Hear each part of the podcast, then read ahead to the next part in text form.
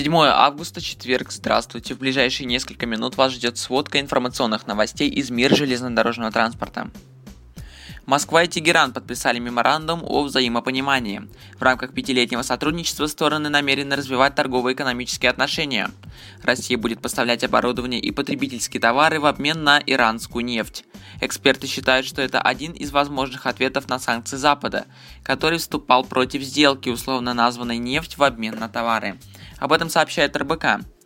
В свою очередь, компания РЖД реализовали в Иране большой проект по электрификации местных железных дорог. Предполагается, что эти работы будут в итоге продолжены. Под Минском завершают производство первых двухэтажных поездов для Аэроэкспресса. В городе Фаниполь, недалеко от белорусской столицы, в ближайшее время будут окончательно достроен новый завод Stadler Rail Group.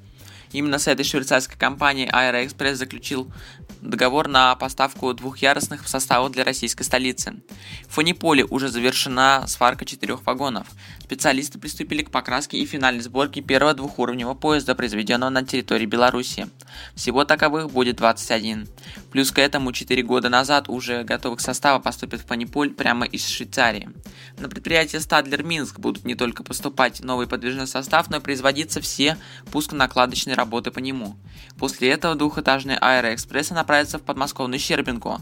Здесь на экспериментальном кольце в дни ИЖТ пройдут экспериментальные испытания и сертификацию. Впервые пассажиры смогут доехать до аэропорта московского авиаузла на новых двухъярусных электричках уже в июне 2015 года, то есть очень скоро. Последний из партии, 25-й поезд, как ожидается, встанет на столичные рельсы уже в июне 2016 года. А также отмечу, что 16 электричек Стадлер будут состоять из 4 вагонов, а 9 из 6. Компания Aeroexpress уверена, что новые двухэтажные составы позволят перевозить на 30-40% больше пассажиров. Специалисты Центра фирменного транспортного обслуживания стали участниками нового проекта. Для них совместно с корпоративным университетом РЖД разработан курс повышения квалификации. Слушатели узнают о новых подходах к поддержке центров и бизнесов транспортной отрасли. Квалификацию повысят технологии всех 16 территориальных центров. Обучение позволит решить самые важные задачи, которые сейчас стоят перед ЦФТО и компанией в целом. Повышение качества услуг и сервис – одна из приоритетных задач холдинга. Вот что сказал Владимир Якунин, президент ОАО РЖД. Цитата. «Мы хотим показать, что мы ни на минуту не прекращаем работу по повышению качества своих услуг и даже создаем совершенно принципиально новый элемент в нашей структуре – департамент, который будет отвечать за клиента удовлетворенность. Уверяю вас, пока еще нигде в других компаниях в наших, в наших нишах ничего подобного, наверное, нет. И это не для платформы и не проформы, а потому, что мы чувствуем в этом необходимость». Конец цитаты. Свою очередь, зрители Формулы-1 в Сочи будут перевозить ласточки, и при этом совершенно бесплатно. Оргкомитет по подготовке к российскому этапу гонок намерен заключить соглашение с ОАО РЖД. Такое решение было принято на первом заседании в администрации Краснодарского края. Об этом сообщает и Тартас. Две пары комфортабельных поездов смогут обеспечить проезд не менее тысячи человек в сутки и будут курсировать каждые 5 минут. На сегодня общая готовность спортивных объектов составляет 92%, а именно введены в эксплуатацию здания, где разместятся команды участницы, а также медицинский пункт и вертолетная площадка.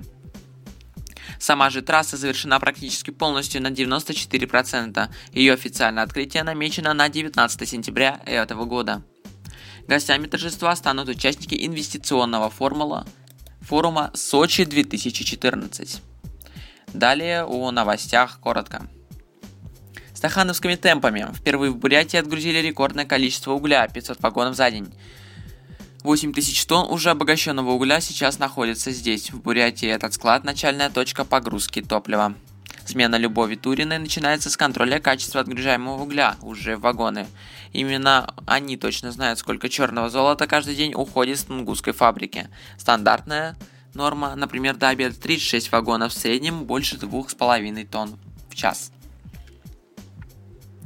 90 вагонов в сутки вместо 30. Теперь станция Подгорная в Лис- Лискинском районе Юго-восточной железной дороги к таким объемам уже готова в поселке городского типа Подгоренкий строит новый высокотехнологичный цементный завод. Он рассчитан на выпуск 3 миллионов тонн цемента в год. Естественно, что заводчикам понадобится мощная транспортная инфраструктура. С учетом, с учетом новых нужд, станцию Подгорно реконструировали на деньги компаний РЖД и холдинга Евроцемент Групп. Вложили более 700 миллионов рублей, и эффект обещает быть заметным. Если раньше здесь обрабатывали от 30 до 50 вагонов в сутки, то после модернизации их количество увеличится до 90. Выполнение коллективных договоров на Московской магистрали обсудили на дня на днях участники расширенного заседания комитета Довпровжела и руководства дороги.